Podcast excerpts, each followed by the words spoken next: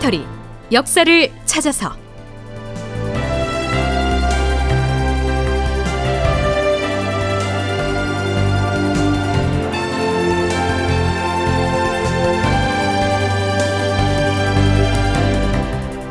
제천이백삼십구 편 머리를 깎인 삼만 명의 평안도 백성들. 극본 이상락, 연출 황영선.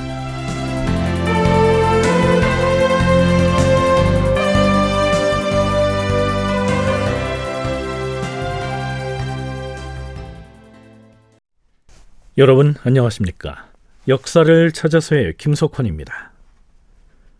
인조 제위 오 년째인 서기 천육백이십칠 년 삼월 십육일, 이 시기에 북방에 머물고 있던 후금군의 동태는 과연 어떠했는지, 그리고 강화도의 파천 중이었던 조선조정의 움직임은 어떠했는지 살펴보기로 하죠.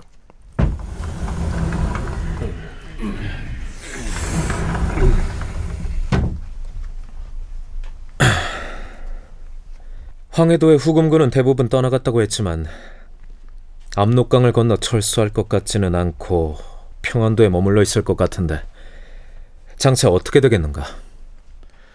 이날 인조의 부름을 받고 편전에 든 사람들은 최찰부사 김류, 영의정 윤방, 그리고 완성군 최명길 등이었습니다.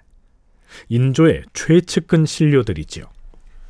최한하, 후금 오랑캐 군사들이 곧장 돌아갈 기미는 보이지 않으니 우리도 군사를 모두 파할 수는 없사옵니다. 하온데 군사를 오래도록 붙잡아 두고 있으면 농사를 짓지 못하여 생업을 잃게 될 수도 있으니 그 점이 매우 염려되옵니다. 전하, 도성의 주민들은 물론이고 지방의 민심도 날마다 전하께서 환도하시기를 바라고 있사옵니다. 적병이 아직도 평양에 있는데 어떻게 경솔하게 환도를 하겠는가? 하, 문제는 농사인데 파종 시기를 맞아서 황해도에는 이미 종자곡식을 수송하도록 하였으니 평안도에도 보내야 하지 않겠는가? 그러하옵니다. 평안도 지방의 농민들에게도 종자를 보내도록 준비를 하겠사옵니다. 전하, 강화도를 떠나 토성으로 돌아가는 문제에 대해서는 경솔하게 의논할 수가 없기는 하오나 군사를 해산하여 시급히 각자의 고향으로 돌려보내지 아니하면 금년 농사가 매우 어렵게 될 것이옵니다. 우선 경기도의 군병들은 속히 파하여 보내시옵소서. 어영군과 북군, 그리고 남방에서 자출해온 포수 등 도합 사오천 명은 그대로 머물게 하더라도 그 나머지는 모두 고향으로 돌려보내도록 하시옵소서. 강화도에 포진한 군대를 해산해서 이 병사들을 각자의 고향으로 돌려보내서 농사를 짓게 하고 인조도 서울로 환공해야 한다는 주장입니다. 후금군이 여전히 평안도에 머무르고 있으니 아직까지는 그래도 불안했겠지요. 인조는 서울로 돌아가겠다는 확답을 주진 않습니다.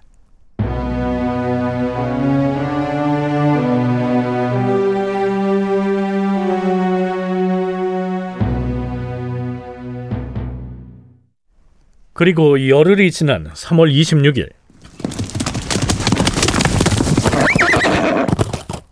평안도 관찰사 김기종이 전령을 보내서 긴급 보고를 해옵니다. 주상 전하, 의주에 머무르고 있던 진달과 가달 이백여 명이 압록강 너머 천가장으로 식량을 운반하고 있었는데 도독의 군병이 불의에 습격하여 진달 이십여 명과 가달 사십여 명이 피살되었다고 하옵니다. 진달과 가달, 이들은 모두 몽골의 부족인 달단족인데요, 여기에서는 단순하게 후금 사람들이라고 생각하면 되겠습니다. 자, 그들이 후금군의 군량을 운반하고 있었는데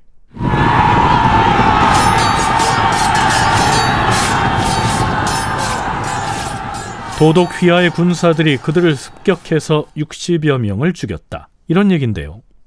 여기에서 말하고 있는 도독은 다름 아닌 평안도 철산 앞바다 가도에 진을 치고 있던 모물룡을 일컫습니다. 자, 그러니까요, 그동안 후금군이 압록강을 건너 쳐들어와서 평안도와 황해도를 점령하고 강화도로 파천한 조선 조정과 화친 협상을 벌이는 그 긴 시간, 어디에 숨었는지 미동도 없던 그이 모물령이 철수를 앞두고 군량을 운반하고 있는 후금군의 인부 수십 명을 갑자기 나타나 죽였다는 겁니다. 글쎄요, 나중에 명나라 조정에 자신의 전공으로 보고하려고 했던 것이 아닐까요? 모물룡에 관한 내용은 그의 죽음이 거론될 때 별도의 시간을 여투어서 다루겠습니다만, 정묘호란 기간에 모물룡이 어떤 행적을 보였는지 연려실기술의 기사 일부를 먼저 소개하면 이렇습니다.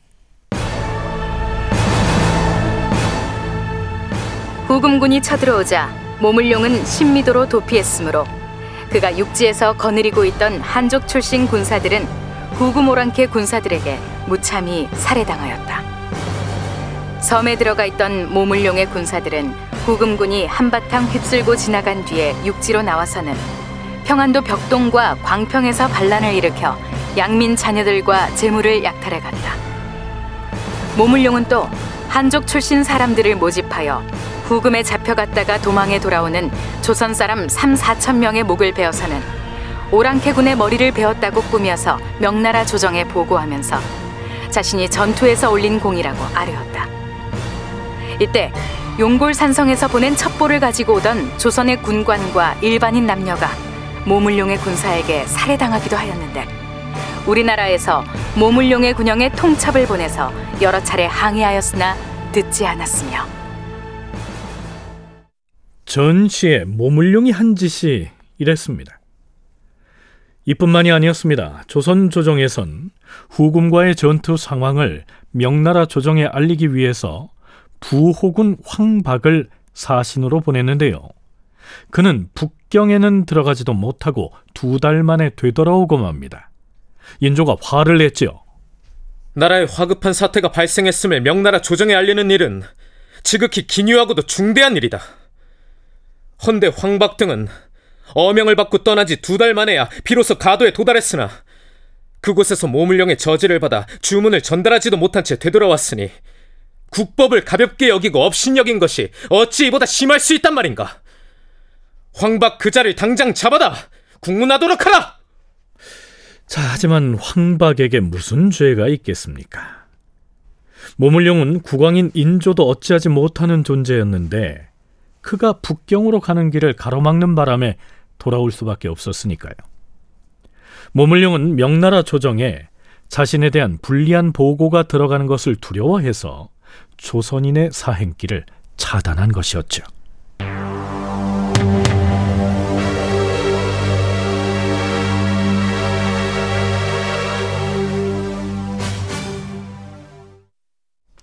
지난 시간에 방송한 내용 중에서 비변사 대신들의 명의로 강홍립에게 보낸 비밀 서찰의 내용 중에 이런 대목이 있었지요.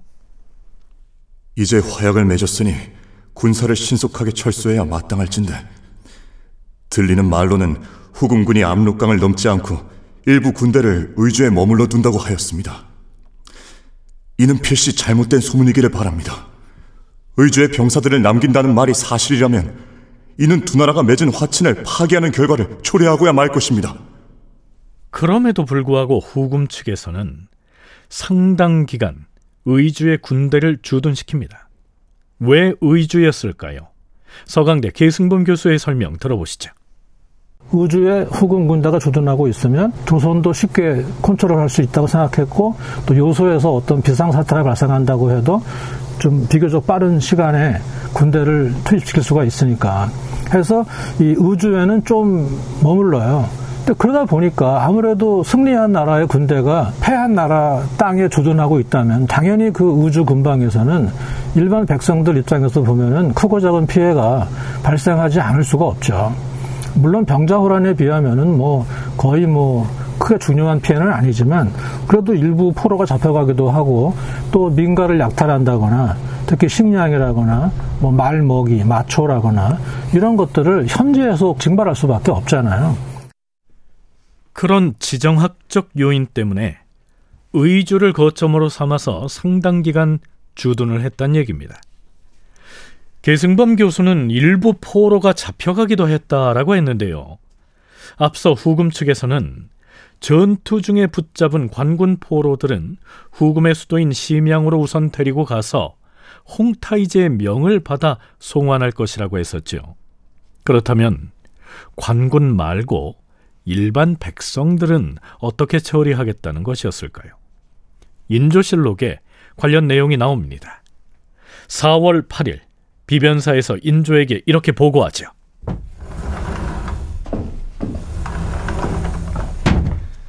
주상 전하, 장수 아민이 사신을 보내왔사옵니다. 무슨 용무로 왔다고 하던가? 아민이 이미 포로로 잡아갔던 우리 백성 삼만여 명을 돌려보낸다는 내용이옵니다. 어, 그래.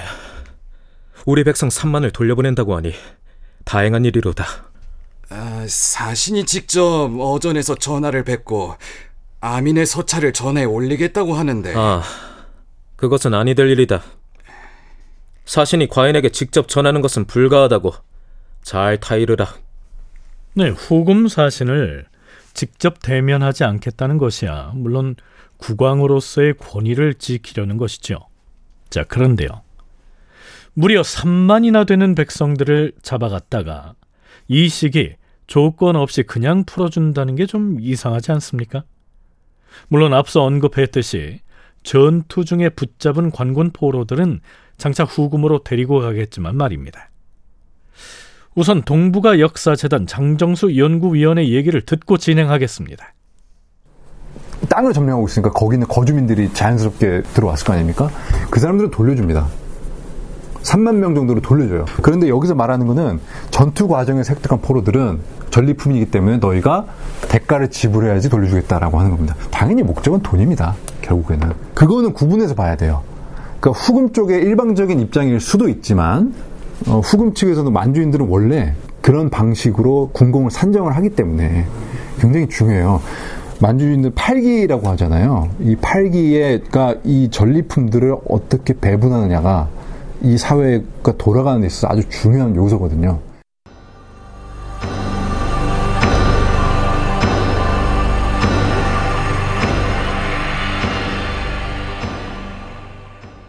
자, 그런데요, 관군이 아닌 일반 백성으로서 후금군에게 포로로 잡혔던 사람들이 풀려났을 때는 그 모습이 변해 있었습니다. 긴급히 소집된 비변사 당상회의에서 오간 얘기 들어보시죠. 이번에 후금 사신이 전한 바에 따르면 후금군에게 잡혀갔던 우리 백성 삼만여 명이 풀려났다고 하는데 이들을 어찌 처리해야 하는지 경들은 의견을 말해보라. 전하, 이번에 풀려난 백성들은 평안도의 정주, 곽산, 선천, 철산 등지에 살던 사람들인데 모두 머리를 깎인 채로 변발을 하고서 돌아왔사옵니다.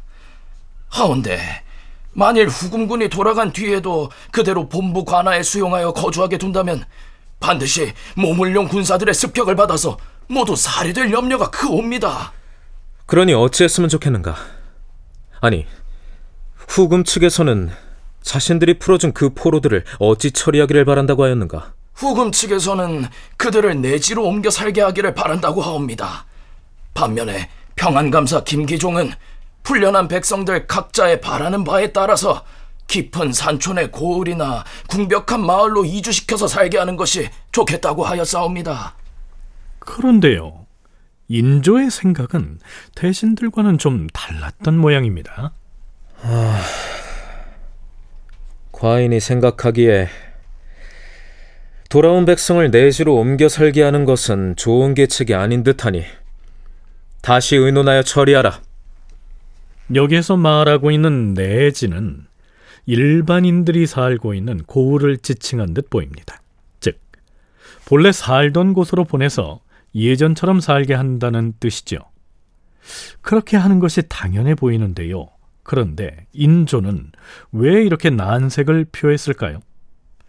풀려난 백성들을 어디로 보낼 것인지를 결정하는 데 있어서 좀 난감한 사정이 있었기 때문입니다.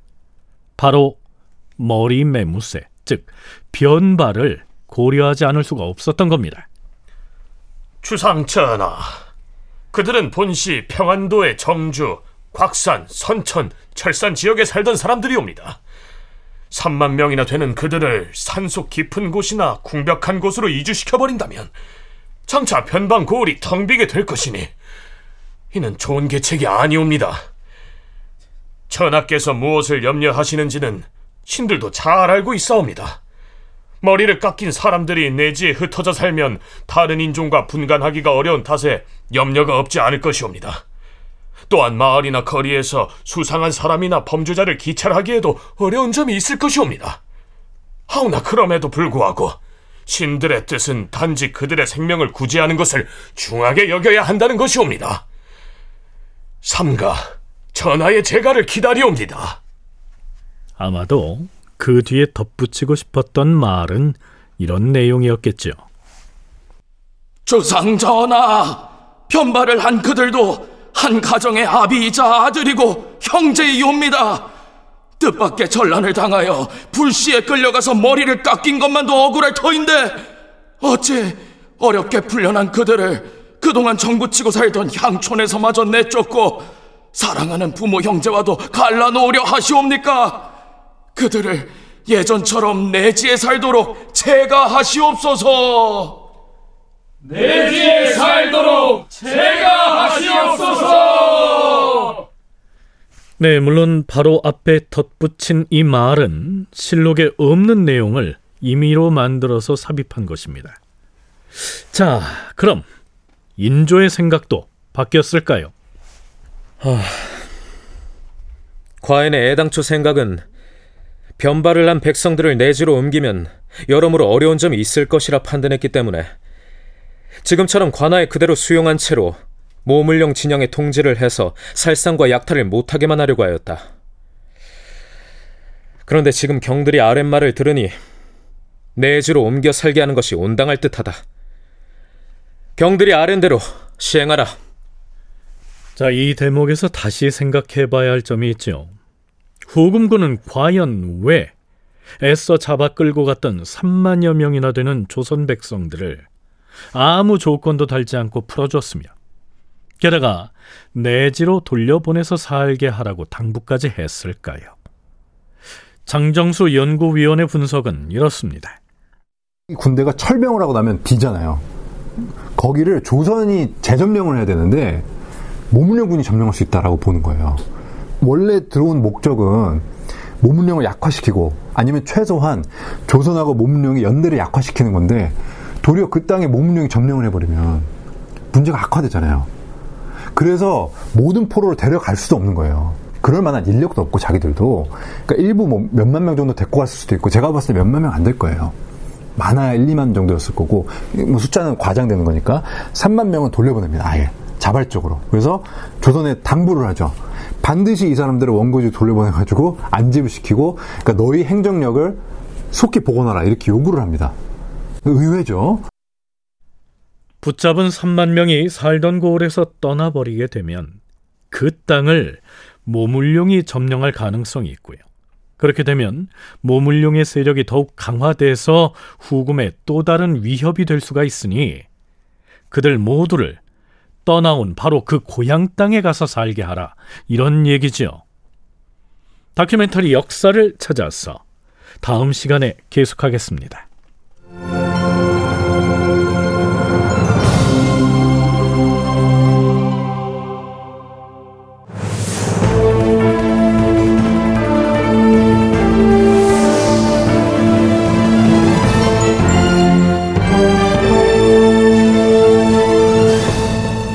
다큐멘터리 역사를 찾아서 제천이백삼십구 편 머리를 깎인 삼만 명의 평안도 백성들 이상락 극본 황영선 연출로 보내드렸습니다.